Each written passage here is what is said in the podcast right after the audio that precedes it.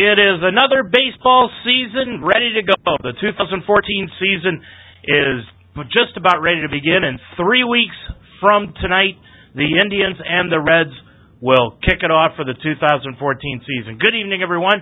I'm Dave Mitchell. Welcome to our fourth consecutive season of the Ohio Baseball Weekly Show.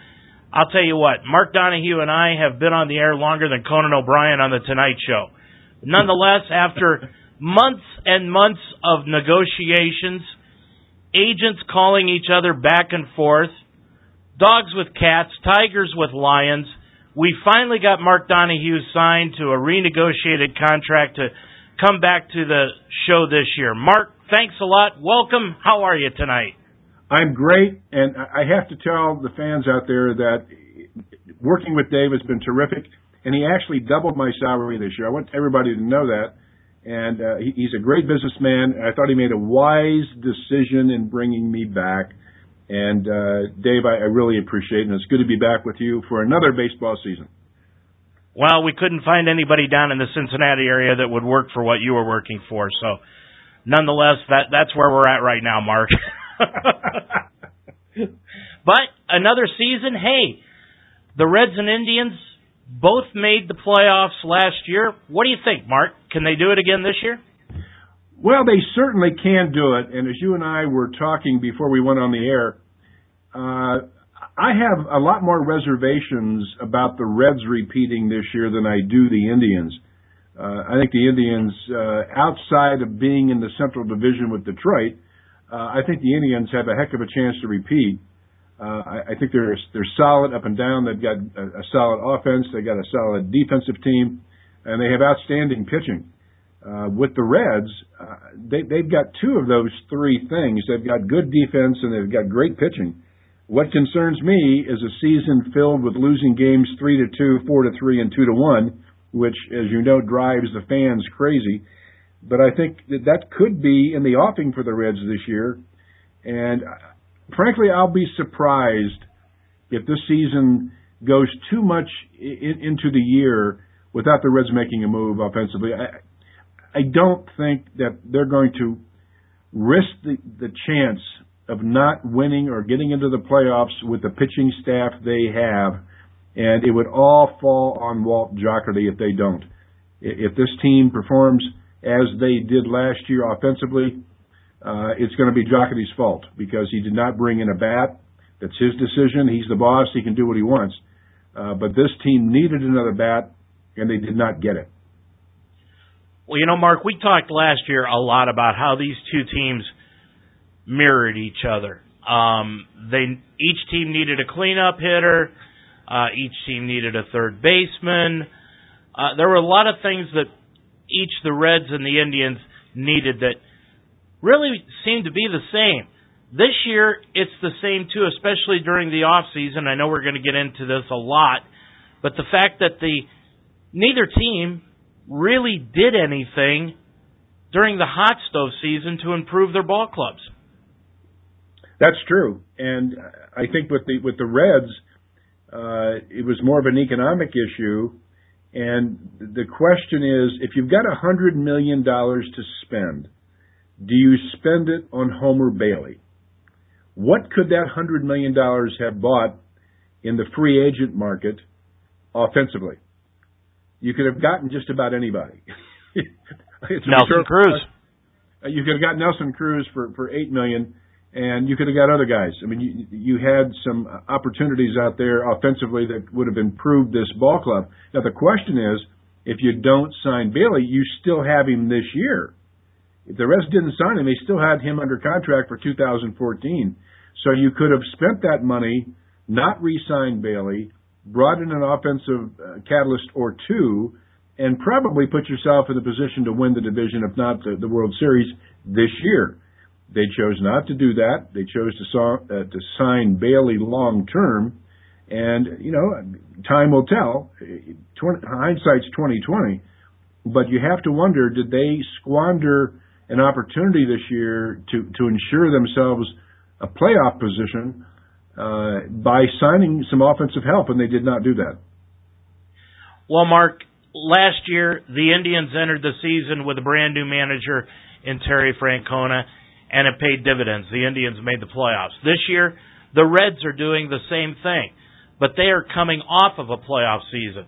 They've brought in a new man, manager, Bryan Price. Talk about what Bryan Price is like and what differences there are going to be between him and Dusty Baker. I think the biggest difference is that uh, Dusty Baker was as old school as you could get. Uh, he he he went on hunches. Uh, he went on how a player looked or felt or whatever. Bryan Price is a much more intellectual, uh, far more educated, formerly educated guy than Dusty. I'm nothing against Dusty intellectually. I'm just saying that that anybody who knows Bryan Price knows he studies the statistics. He knows the numbers. He knows the percentages. Uh, he, he, he doesn't believe, as an example, that batting Votto and Bruce back to back is the end of the world. And his rationale is, and it's very sound, and this is an example of Bryan Price. He said, if we're facing a right-hander, that right-hander is going to have to go through Votto and Bruce three times before we are going to be impacted by the other team bringing in a left-hander to face Bruce and Votto back to back. He said, hopefully we're going to have a big enough lead that it won't matter. That is so logical and makes so much sense, but Dusty Baker never bought into that kind of logic. Well, Marty Brennaman has been the announcer for the Reds now for almost 40 seasons, over 40 seasons actually. He's seen a lot of managers come and go during his tenure as Reds announcer, and he spoke on the Reds website about just what he thinks Bryan Price is going to bring to the Cincinnati Reds this season. I like some of the approaches that um, that Bryan Price has taken. I mean, you know, no disrespect to Dusty Baker, but we did not see a very aggressive team on the base paths when Dusty managed here. I think there was an assumption made uh, concerning certain players that you know they were incapable of stealing a base. Uh, Bryan made it perfectly clear even before the club gathered in Goodyear that it was going to be a very aggressive club, uh, not only going first to third, or second to home, but also in terms of stolen bases. And from me, he's a very low key, laid back guy. Um, I can't wait to see him lose his mind for the first time on some type of incident that occurs on a field, and he has to really get bent out of shape. I don't know if he's capable of doing it or not. Of all the managers that I've dealt with in 40 years, all of them have baseball savvy. Otherwise, they wouldn't be where they were he's the most intellectually bright guy that I've ever dealt with from a managerial standpoint. And I think in the long term that will that will stand him in good stead. Mark, intellectual manager. Is that something that the Reds need or do they need somebody as manager that is is able to handle these players and get them motivated to play? Dave, I think the game has changed so much over the last 20, 25 years. First of all, you've got guys making 15, 20 million dollars a year. These are more than ball players. They are conglomerates themselves. These these are businesses. We're seeing throwing the baseball at 100 miles an hour. I think most of them now are too smart not to take advantage of that, and that means staying in shape, being motivated, getting ready to play. I think the idea of a manager now coming in and being a rah rah guy uh, I don't think it plays in today's world of baseball. These guys want to play. They're, the workout regimens they go through, they're dedicated 12 months a year. In what I think baseball players need now in terms of leadership is somebody who's intelligent, who's calm, who knows the statistics. They're going to give the players the best chance to win. Uh, they deal with the if there are bad apples, they deal with them and get rid of them. But you, you really look at these teams; they're almost like corporations anymore in terms of their of their makeup. You know, these guys all have agents and and they have their own TV shows, they have websites, all this stuff. So I, I think Bryan Price is a guy whose time has come, and you're going to see more Bryan Prices managing ball clubs over the next ten years than you are Dusty Baker's. Well, when you look at this ball club, Mark, the main thing that they did in the off season, other than Homer Bailey, was letting Shin-Soo go to free agency and eventually sign with Texas. Now, Shin-Soo was a main part of this ball club a year ago, as far as being a great leadoff hitter. Not much of a base runner, uh, a base stealer, but a great leadoff hitter. Billy Hamilton, with all his attributes coming forward out of the minor leagues and his great publicity that he's received, is moving into that leadoff spot and into center field. Just at the bat right now, Mark, just at the plate. What does Billy Hamilton have to do to spur this Reds offense? Well, I'm going to throw a number out at you. And guess what I'm referring to when I say this number? 90. Runs. No. In Hit? the con- well, I in the in the context of Billy Hamilton, the number 90 represents the number of doubles that he could have if you take a walk and a stolen base and make it a double. Now that that's an incredible number when you think about 90 doubles that somebody could have, but that's what Billy Hamilton can bring to the Reds. That means he's in scoring position 90 times just on a single, a walk, an error, and a stolen base. That is, to me, as important as what Choo did. I think he's going to be better defensively than Choo. He's going to be able to help the Reds score one run rather than three. And you know, he, he's when you need that one run, Billy Hamilton can provide that. I don't think Choo should have been re-signed. I think Jocketty did the right spot, did the right thing by not re-signing him. I don't think Choo versus Hamilton is an issue this year. I really don't. I think it's going to be in that fifth and sixth spot in the batting order where the Reds are going to be hurting if Frazier and Ludwick and Cozart don't come through. What's a successful season for Billy Hamilton? I think 240 batting average. I'd be I'd be thrilled with 240, and that, but he's gonna you know he's gonna get his he's got a much better eye than people give him credit for. He he he walks and he fouls off pitches. He's had a number of, of double digit at bats this year 10, 11, 12, 13 pitches. He makes the pitcher throw. So I, think he's been underrated in terms of his on base percentage. I don't think he's going to hit for a high average. But I think he can really bring a lot to the Reds. But I, again, I don't think Billy Hamilton is the is the major problem this year for this team. I think it's going to be, uh, as I said, that that five, six, and seven hitting in, in, in the lineup. Well, one of the things that Billy Hamilton brought to the plate last year in the month of September for the Reds was the fact that he could lay the ball down and bunt, and it's something that he told the Reds network that he was able to work on not only all of last year, but during the winter months. I'm seeing good results out of me. The hard work I put into it, the time I put into it to get my game out. I think the main thing was to do this spring was use it a lot more, you know, work on it. Even I've had a few mistakes with it the first couple of times trying it, but I feel like I'm getting better at it each and every day, so that's the main thing. If I do my job, I feel like I can get safe every time, but it's, it's just the point of getting it down and uh, putting it in place, and, and I, I've got to realize that uh, gotta use my speed and I ain't gotta rush out of there. So main thing is getting the bunt down first. Perfect bunt. It's been good so far. Mark, he laid down a lot of bunts in the month of September and beat out a majority of them. He thinks that he should beat out about 75% of the bunts that he lays down this year. Do you think that is a is a realistic goal for him? Uh, that might be a little optimistic, but what he could make up for even if it's only 50 or 60 percent, he beats him out. He's going to beat out a lot of ground balls to shortstop and second base, and or you know a high chopper over the mound. No one's going to get him. He's going to get a lot of infield hits. So uh, it may not be a bunt, but he's going to be on. And I'll tell you one thing people have told me about Billy Hamilton is that he's a lot stronger than he looks. That you know he's muscular and he's he's he's got a lot of flexibility. He's got decent bat speed he was kind of overpowered last year, but they said it was because he was tired. I, I don't doubt that. One thing the Reds are going to have to watch it with him. When you steal bases, it's hard on your body. And you do get fatigued. You're sprinting all the time. And he's playing center field, which he's running a lot. So they've got to manage him. And this guy cannot play 150, 160 games a year. He, he needs to play 120, 125, keep him fresh uh, you could always bring him off the, the bench to pinch run then, But if they're smart with him, they're going they're going to manage him just like you do a young pitcher. Don't let him overdo it. But this guy this guy is going to help the Reds this year.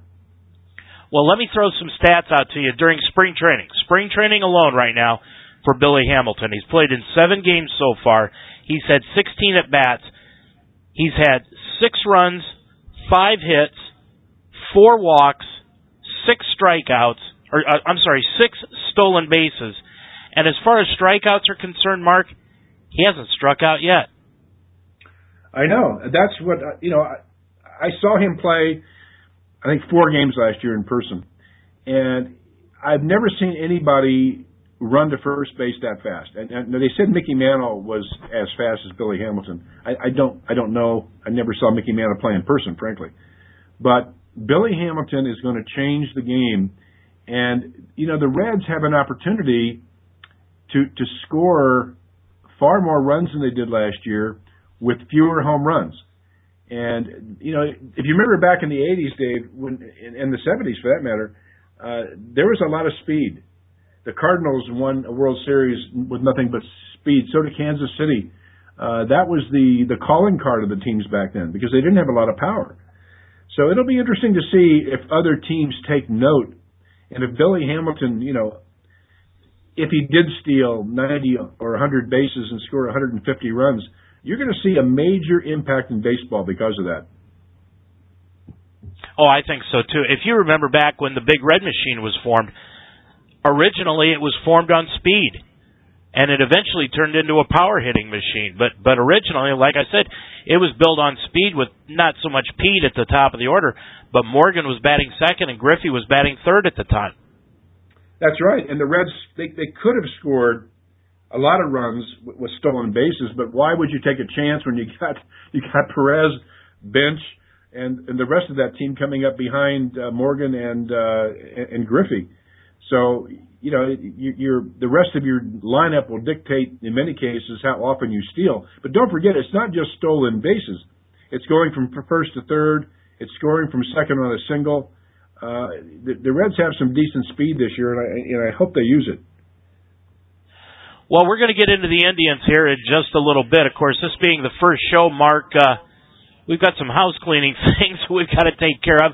I forgot to tell people right off the top of our show that they could email us here tonight or give us a tweet. You can either email us at dmitch at ultimatesportstalk.com or ask us at ultimatesportstalk.com. And of course, you can give us a tweet to at OHBB co-host or at Alt Sports Talk. Um, also, Mark, we're going to come back with our Ask Us segment, which will always be towards the bottom of the hour. Uh, we're going to try to incorporate some phone calls in that this year. Uh, we'll get into more rules as we get closer to the regular season on how the phone calls will go, and we're going to try to put those phone calls on the air. But Mark, I mean, last year I thought we had each year that we've done this, this being our fourth year, I thought the listenership has grown, and I hope it continues to grow this year. But I think a lot of it's going to have to do with the two teams and whether or not they're going to be able to win. Well, that's true. But as we're getting into this, I want to give a shout out to two of my fans and friends of mine, and actually they're working on our movie together. Uh, Linda Jordan from Fairborn, Ohio, and Mike Wolf from Chicago. They are first time listeners tonight, and I want to welcome them to our vast worldwide listenership. and uh, I want to thank them for all their help, and they, they worked closely together this week and uh, getting something done for us. So I appreciate that and hope you guys enjoy the show. Well, I'm sure as they probably know, having seen you and not seeing me, but they probably can tell that Mark, each of us have a face for radio. yeah, uh, we, we do. I, I think we have found our calling in the entertainment world. Mark, let's look at the Reds pitching staff. Now, you brought up Homer Bailey, the $100 million man. Uh, they spent a, a majority of their, their cash on Homer Bailey. Now you've got Johnny Cueto and Matt Latos what happens with these two when it comes time to pay them? Well, you, what you do is you trade one of them. You have no choice. Uh, the, the Reds can't afford five guys making a hundred million bucks, and the way this pitching staff is set up, uh, Mike Leake, he won 14 games last year. He won more than Homer Bailey. He's younger than Homer Bailey. Uh, what are you going to pay him in two years? Uh, you going to pay him 75, 80 million bucks? And then you got Tony Cingrani, who ironically is the number five starter. And I heard a scout yesterday uh, on TV say that Tony Cingrani has the best stuff on the Reds pitching staff, including Aroldis Chapman. That means his fastball moves more, his his breaking ball is getting better each day. This guy could be a superstar. Uh, he, he he compared him to Kershaw of the Dodgers, and even if he's off a little wow. bit, I mean, you have a pitching staff with, with with five guys that conceivably could be your number one starter, and that's that's not an exaggeration. People people don't understand how good Mike Leake is, and this guy's going to get better. He, he's like a Greg Maddux type pitcher. But what do you do with five starting pitchers like that? I can't think of a rotation potentially as good as this one, other than the 19 was it 1969 Baltimore Orioles when they had four 20 game winners.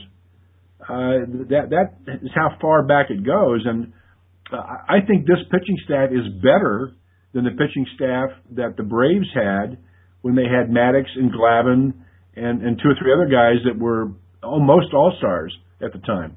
This is this is five deep, and then you then you have your closer is Chapman. I mean, you're talking about some some studs uh, walking to the mound for the Reds this year. Well, I, I, I want to continue on this line about the Reds pitching staff, and and the one thing that Cingrani's got that and Chapman that a lot of people don't is they throw with their left hand. And that is golden right there. You could pitch until you're age 45 if you're left-handed in Major League Baseball today.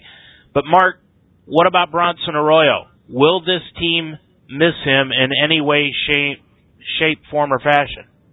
The only way they would miss him is if somebody's injured, because he gave you innings. And but but the Reds have Robert Stephenson in the wings. This kid, I saw him pitch last year in Dayton and I'm telling you, he, he was scary fast. He, you know, he throws really hard. He has a heavy breaking ball, a heavy fastball. Everything is downhill with him. The plane of the ball is, is downhill, and he's hard to hit. And I, I think the Reds are going to make a move next year. They, they have to. They have to get rid of one of those five, but they're not, not going to lose much when they bring up Stephenson. He he is really good and he could step in. I could see him replacing Cueto or Latos for that matter. Uh, and with these no trade contracts, even though Bailey's got a no trade contract, if you know if the Yankees want him, all he's going to say is, "Yeah, I'll go, but give me more money." Uh, those things don't mean anything. There's no trade contracts. It's all economics. So the Reds have some depth at pitching for the first time in, in many decades.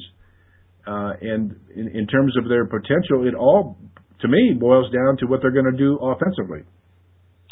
You know, another thing I was fascinated by, Mark, was one of the clauses that is in the Homer Bailey contract, supposedly, since nobody really knows except for the agent Homer Bailey and the Reds, but that in the last three years of this deal, it is Reds friendly, where they have an option – to adjust his salary twice in those three years to make it team friendly for them to bring in somebody else. That's true, and they also a little caveat I just found out about. Uh, he is not paid until November of each year. It, it gives the Reds a break on cash flow when most of their ticket sales take place uh, in, in October, November, and December for the for the next upcoming year. So he did some gyrations for them to allow them to be competitive, which is I think is smart. And I don't know what um, I think Joey Votto did basically the same thing. In some years, he makes a lot more money than he does the next year to give them a break in terms of, of, of money being paid out. But again, that's because these guys are corporations in and of themselves. Most of them have set up LLCs under their name. Uh, it's big business. And when when they make a contract like that, it's no joke. When when you commit a quarter of a billion dollars to one player, like the Reds did to Joey Votto, that is not a player. Uh, that is a partner. and they're in it together. And it's a much different psychological connection now between player and team than it ever was. Well, another thing I want to ask you because you brought it up here just a second ago is that this Red staff is going to be a great one, barring injury. Now, Johnny Cueto, the last year, last year, of course, the last half of the 2012 season, injury prone. Can you expect Cueto to go through the year uninjured? Well, you no, I don't think you can. The short answer is I, think there is something in his delivery that is causing him problems, and I, I didn't see. They said he made an adjustment where you know he pitches with that that Luis Tiant back to the to the hitter motion, and if you've ever tried that, just try it one time. The, the torque it puts on your back and your shoulder, I don't know why they're not making him change it more substantially than than he has. But in answer to your question, you can expect him to be injured because he has been. And injuries, there are some players who've never been injured. You take Greg Maddux or Tom Glavine, those guys, they never, they were never injured. They had very economical motions to the plate. They didn't put a lot of strain on their arms. Bronson Arroyo was never hurt. And some guys are just prone to injury. And once it starts, it's because of the way they deliver the ball to the plate and they're they don't want to change because it's what got them to the big leagues. You can understand that, but it, it's surprising to me that that some of these teams aren't more cognizant of, of players who, like the kid from the from the Mets last year. Uh, what's his name? Who won the? Um, I don't know if he won the Rookie of the Year or not, but he. Matt Harvey. Matt Harvey. Matt, you could you could look at Matt Harvey's delivery and it hurt. It, it just it hurt to watch him throw because he kind of exploded off the mound. And I remember thinking early in the year, man, that kid's going to hurt himself. Well, he's you know he's not going to play all this year, and he may he never did. come back. You know, he did hurt himself bad. so uh, th- there's all kinds of, of ways you can you can adjust your motion, but the players don't want to change. Well, we're going to get into more about the TV deals that the Reds are interested in the Indians have got their own dilemma as far as TV is concerned, and I'm right in the middle of it. And of course, Chief Wahoo. But let's get into the Indians right now, Mark, as we're getting towards the bottom of the hour here. And this is going to be the second year under Terry Francona. The second year in Boston, he won a World Series championship after a 100 year drought. I'm hoping he can do the same thing with the Cleveland Indians. Yeah, and I think he's got a good shot, but I, I was very interested in your take on Lindor. Where is he now in your estimation in terms of is he living up to expectations? I've only seen him play twice. I mean, he looks great at the times I saw him, but do you think over the long haul this kid is going to be everything everybody thinks he's going to be? You know, it it's almost marked to the point where he can't be. He is being treated as the savior coming in at shortstop and being the second coming of Omar Vizquel and Ozzie Smith all rolled into one. Now, do I think he's going to be a great player? Yeah, I really do. I think this kid has got all the tools to be a great player. He hit a home run a few days ago out in Arizona that unfortunately I can't watch the Indian games right now, but he hit a home run to right field that they said got out of the ballpark with a shot. Um, now, He's a great defensive player. We heard Tony Lastoria, whom we'll have on the show here in a couple weeks, again, um, who's the Indians uh, reporter for the minor leagues. He says that Lindor is major league ready right now. Do I think he's going to make the major league team even though he's had a, a real good spring training? No, Mark. I don't think he's going to make the major league ball club, but here's what I think he brings to this team.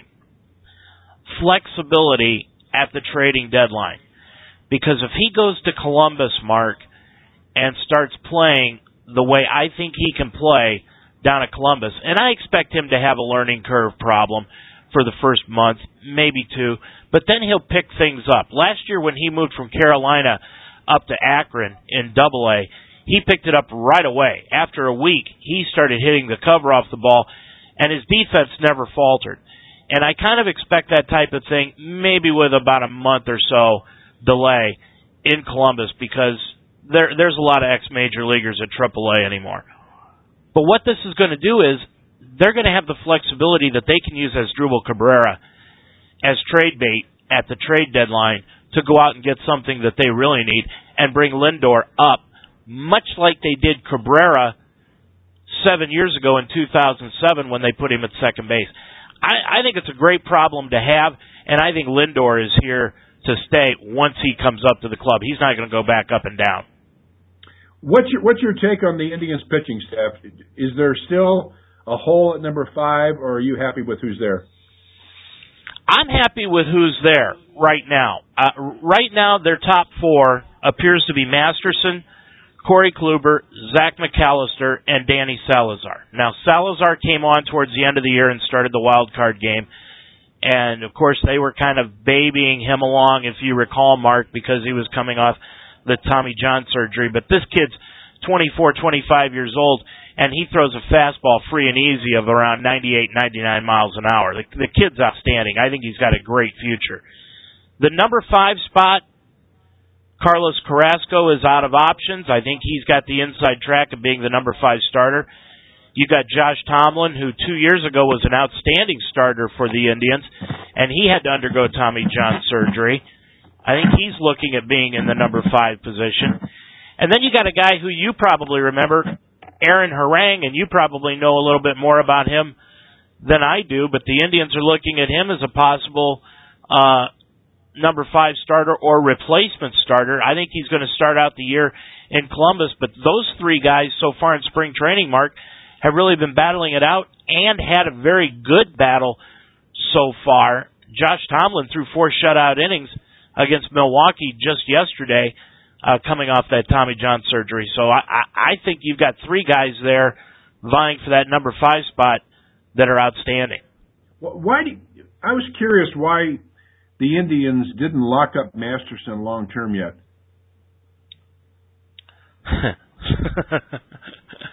Boy, you're going to get me started before this year even begins, aren't you? Um, Mark, have you heard of the New York Knicks? yeah, I have.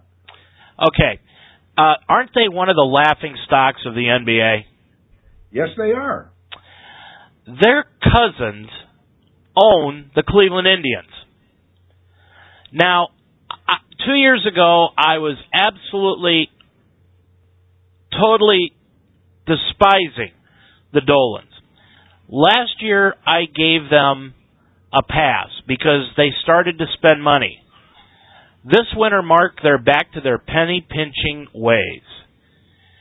Josh Masterson, they could have signed for $12 million three years before arbitration, and he's supposed to be your number one starter. Supposed to be your number one starter. They could have had him locked up three years, $36 million. Instead, they went to arbitration, settled on a one year deal for $9 million. And now, if they want to sign him, it's going to cost them anywhere from 14 to 15 million. Just not good business sense. I don't understand what it is they're doing. Nelson Cruz was another one, Mark. I, I just don't understand why we had to go out and get David Murphy for three million dollars, add another five million dollars, and get a guy that can hit the ball out of the ballpark, which is what this team needs. I was really happy with this team that they went out and got Michael Bourn and Nick Swisher a year ago. But they were leadoff hitters and number two hitters. Now we need somebody to put in the middle of the lineup. Carlos Santana hopefully will be able to handle it, but now Carlos Santana has got the added pressure of being a third baseman, at least part time so far.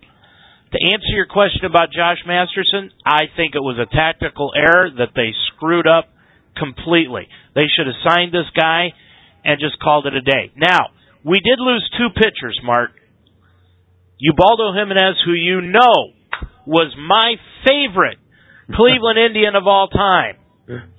I thought that was the greatest trade that Chris Antonetti ever made and Mark Shapiro ever made It's it turned out not to be a bad deal, but I think Baltimore was nuts. Baltimore should have their head examined.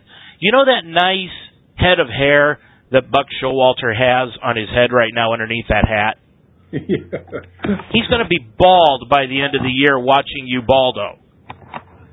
This guy, he only pitches when the money is on the line. He had a five year deal coming out of Colorado to Cleveland, and the only time he pitched through it, Mark, was the first three months of the contract and the last three months of the contract. And now he's got a four year deal. I told you, I told anybody else that would listen, I would have signed Jimenez to a two year deal with a club option for a third at about $12 million a year, and that was it. And Baltimore broke the bank on this guy And I would have given the money to Ervin Santana, not Ubaldo. They also lost uh, Scott Kazmir. I loved Scott Kazmir. You know, I sang the praises of Scott Kazmir a year ago. Scott Kazmir is not a two-year, twenty-two million dollar a year or twenty-two million dollar pitcher, eleven million a year.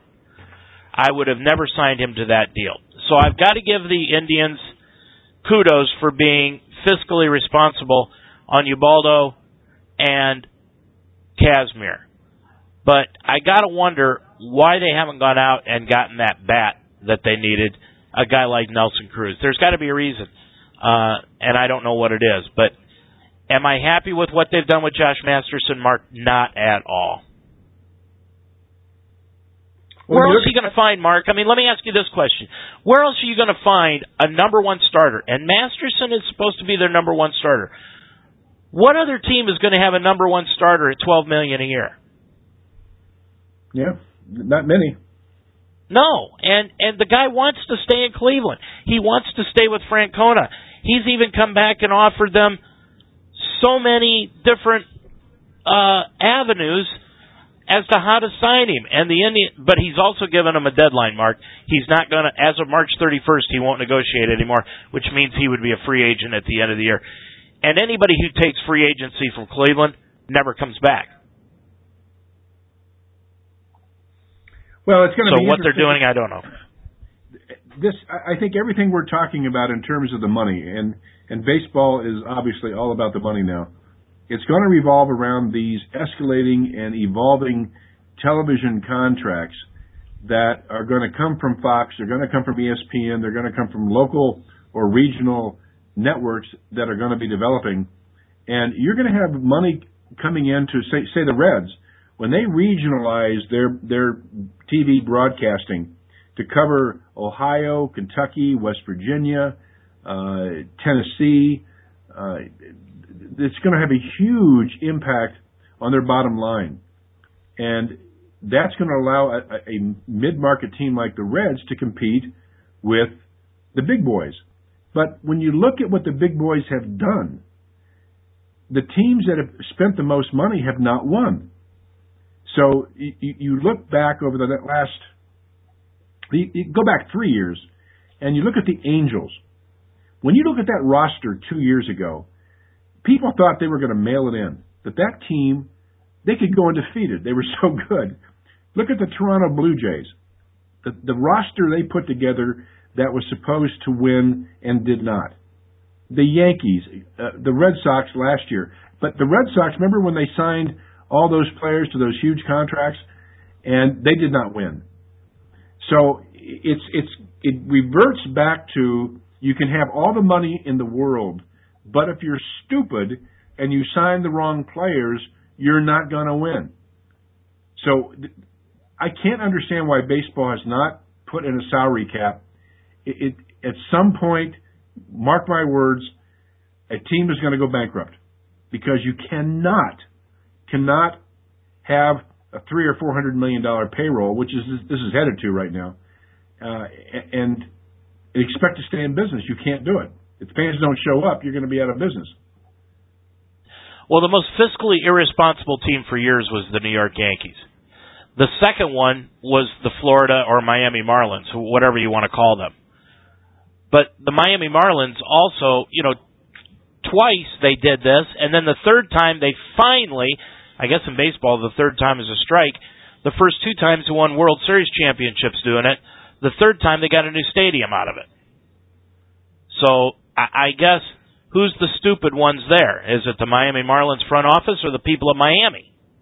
The, the team. So I'm I mean, the team I'm going to be fascinated to watch this year is the Dodgers.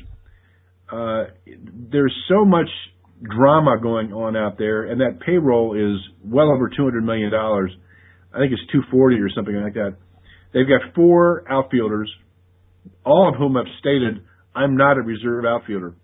So what do you do? what do you do with that team? A lot of big egos, huge market, expectations through the roof. They're supposed to win. They got great pitching. If this team doesn't win, uh, it, it's going to be a, I guess, a wake up call to a lot of GMs around the country. Is you you can no longer buy your a championship like the Yankees did for a decade. Well, keep in mind, you know, as I was bringing up there earlier about the New York Yankees being fiscally irresponsible, I thought they were extremely responsible with the way that they adjudicated their money during this off season. They could have signed Robinson Cano, Cano for $290 million. And instead, they went out and signed five players, Mark, for less than what Robin, Robinson Cano is going to make in Seattle. Yeah, that that Seattle deal. I'm glad you brought that up. That's the team that needed Cruz more than anybody else. You just spent all that money on Cano, and he's going to walk 150 times this year. There's nobody to scare anybody in that lineup after Cano. To me, that was just bad baseball management. You put all that money into Cano, and number one, you could have got him for less. Number one, and number two, if you're going to do it, you can't stop there. You've got to go on and back him up with somebody who can can scare a pitcher, you know, and make them make them face Cano because he's he's such a great hitter. But that that team, I think strategically they they just got cold feet, and they they stopped after Cano, and I think they could you know they could finish fourth. Before we get into this uh, TV thing, Mark, I want to bring up two players. One that has been frustrating to each of us. Drew Stubbs in Colorado. Do you think that's a good move for him? I do. I, I think he has he has moved into that level of his career now where there there are no expectations right now, he's a fourth or fifth outfielder, good defensive player. He'll steal you a couple bases. But I know, I think Drew Stubbs went to Texas, pretty good school. To me, and I don't mean this intellectually per se, but in terms of baseball intelligence, there can't be a dumber player in Major League Baseball than Drew Stubbs. When you have that kind of natural talent and you don't learn to hit the ball on the ground, you refuse to bunt, you you, you look at your assets and say, I'm going to hit 40 home runs a year, therefore I will not learn to bunt. He's not going to hit 40. He'll, he'll never hit 20 again, for that matter. And either he got bad, bad advice from his agent, or he's just a, a dunderhead. It just it, it makes no sense that a career like that is going to go the way it's going to go because he's never going to start again and he, he's going to be a backup player because he's he's too stubborn to make any changes in his game. The second one I want to talk to you about is particularly intriguing to me because of where he went. Jhonny Peralta to the St. Louis Cardinals. That to me made no sense whatsoever. What? What? Because of the drugs, or, or because of the testosterone? You know, the performance well, that plus he just does not fit into the Cardinal way. And if they were looking for a shortstop that was better than the guy that they thought botched the World Series, they're looking at the wrong guy. Yeah, but you know that team. It's an intriguing organization. It reminds me of the um, uh, the New England Patriots, where they'll bring in a guy who has been an outcast or miscast or whatever from another team and he learns to play the Patriots way. And I think there's some kind of mystique about the Cardinals that players come in there and they learn pretty damn quick that either you're going to be part of this team or you're not going to be here. And I think a lot of players will acquiesce to that. And it'd be interesting. You, mentioned Drew Stubbs, Drew Stubbs before. I wonder had he been under the tutelage of Tony La Russa, would he have done what he did in terms of his lack of bunting and, and running and, and making contact and all that stuff? I, I don't think La Russa would have put up with that crap. But Peralta, I'll tell you, that guy, he's got the he's got the goods, and if they can get him to play, I think the, the Cardinals really, really help themselves. Offensively, they may suffer a bit defensively, but I think it's going to overcome any weaknesses on defense by the number of runs they're going to score because of Peralta. Mark, let's get into the TV issue. The Reds evidently are looking into uh, forming their own television network. Tell us a little bit about that. Well, for the last number of years, Fox Fox has taken over the broadcast of, of most teams in Major League Baseball. Some teams have had their own network, like Yes in New York and, and some others. But the, the Reds are smart. They, they've got uh, they, they've got the capability of creating a, a network because their their fan base is one of the biggest geographically in the country.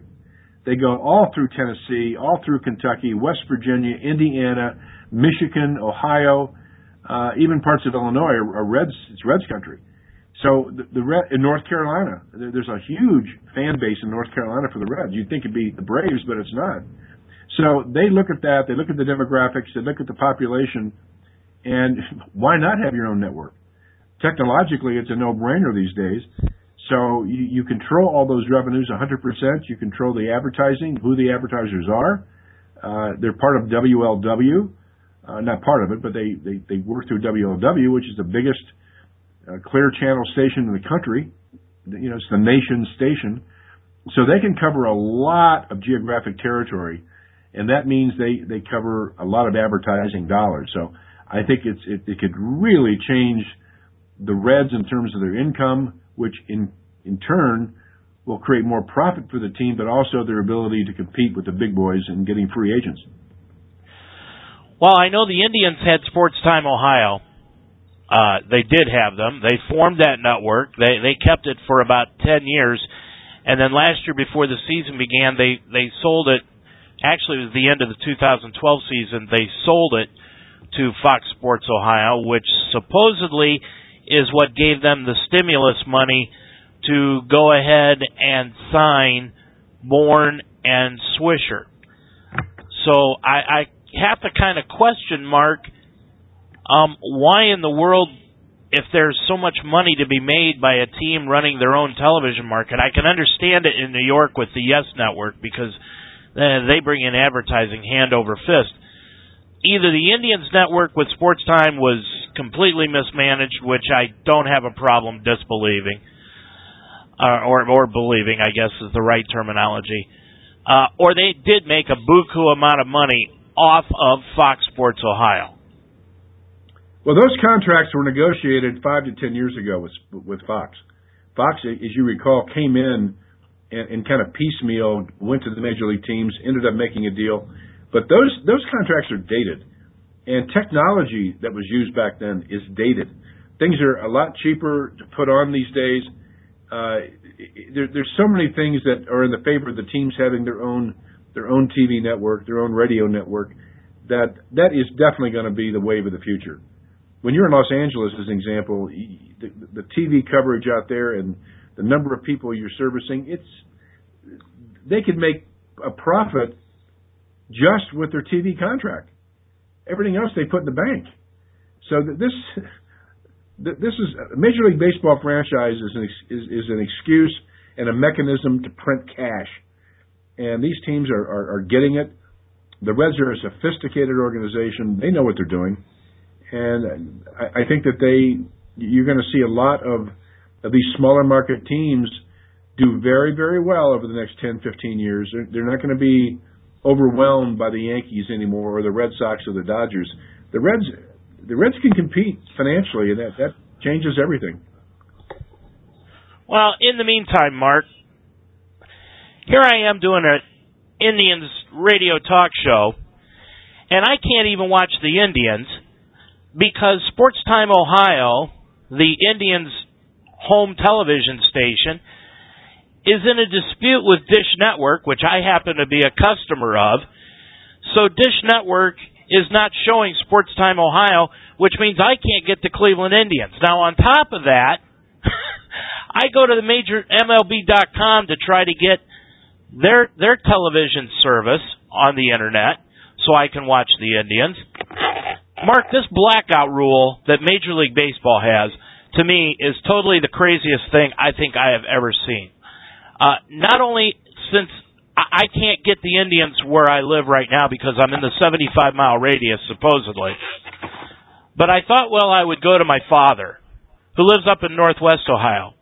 Lo and behold, he can't get the Indians, Detroit, or Cincinnati, which really is confusing because he's 200 miles from Cincinnati and he's 130 miles from Chicago, but he can get the Cubs and the White Sox, Mark.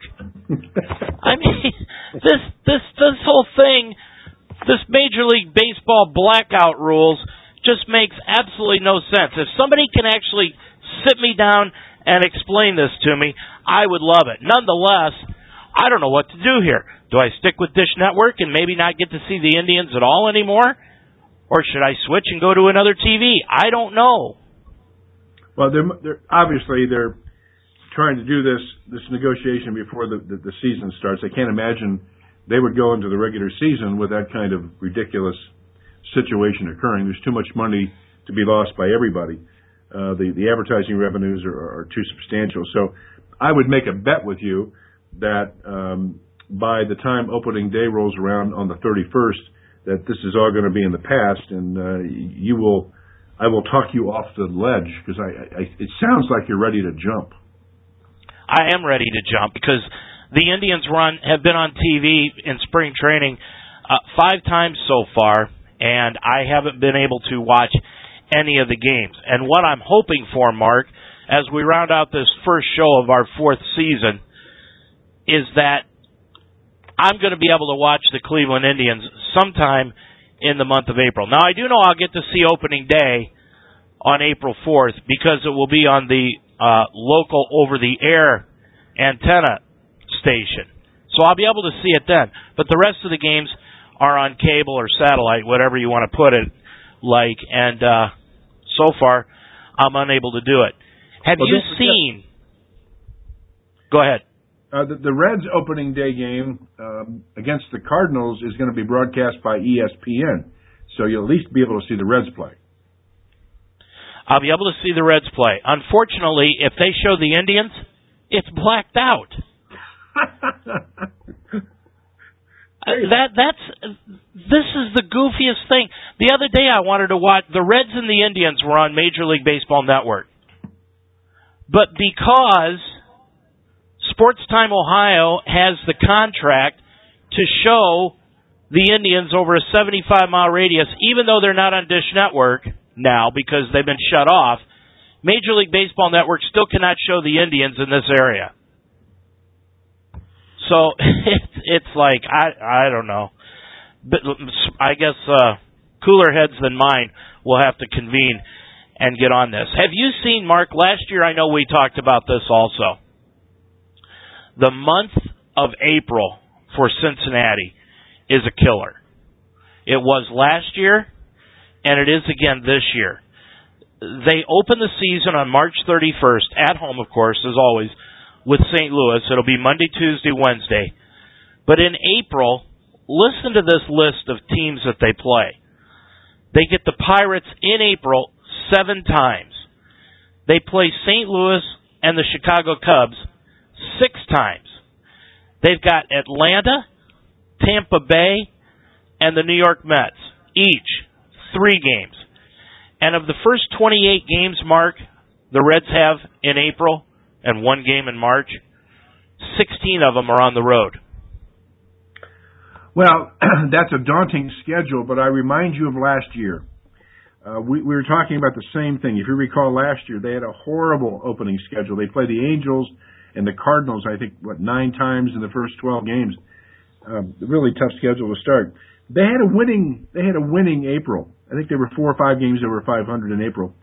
And then they go to September, and we all said, wow, what a easy schedule going into September. They're going to catch the Cardinals. what do they do?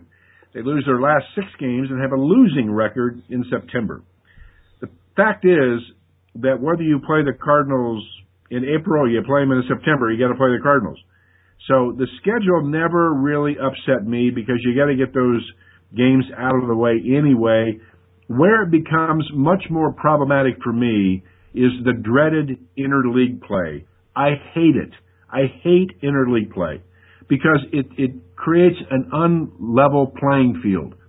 If you're playing everybody in the National League X number of games, it's fair.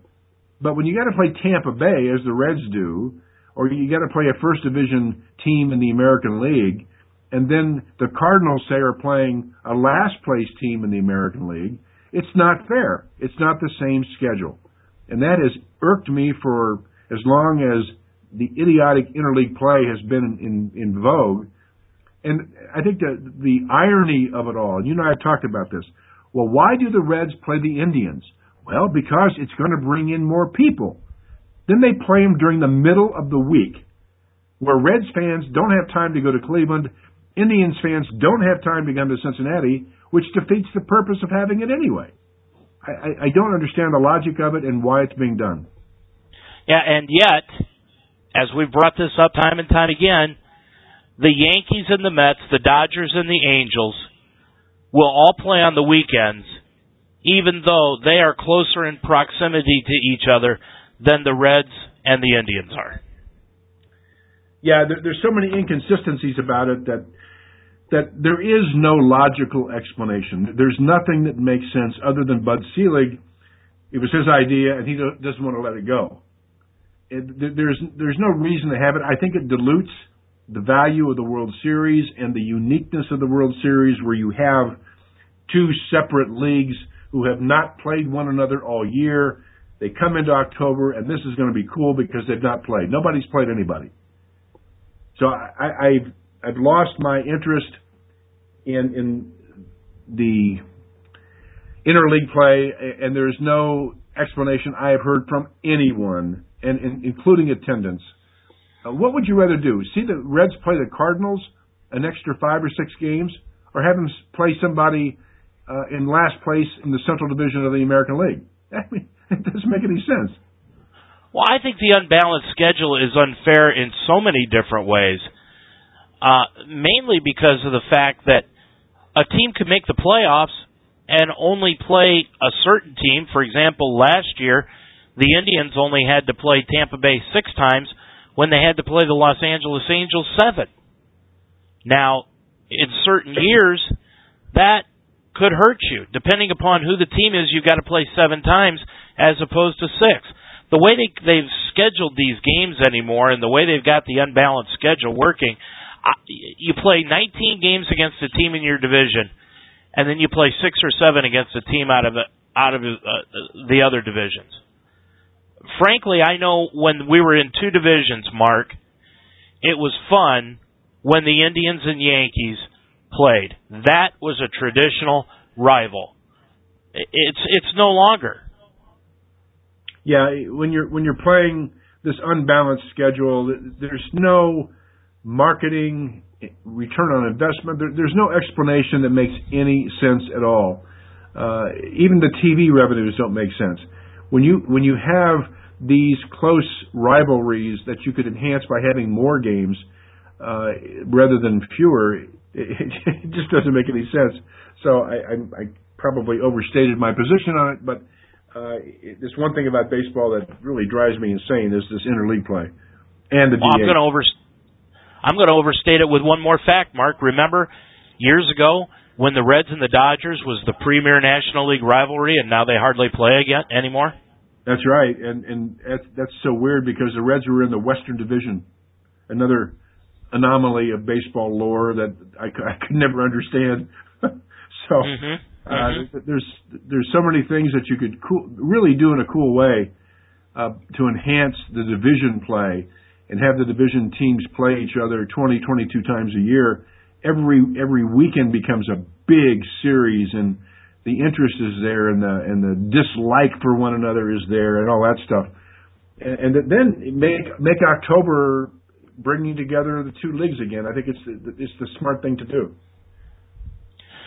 Well, three weeks from tonight, Mark, we'll be talking about the Reds opener in the afternoon against the Cardinals, and when we get off the air in three weeks, hopefully I'll be able to sit down and watch the Indians opener against Oakland.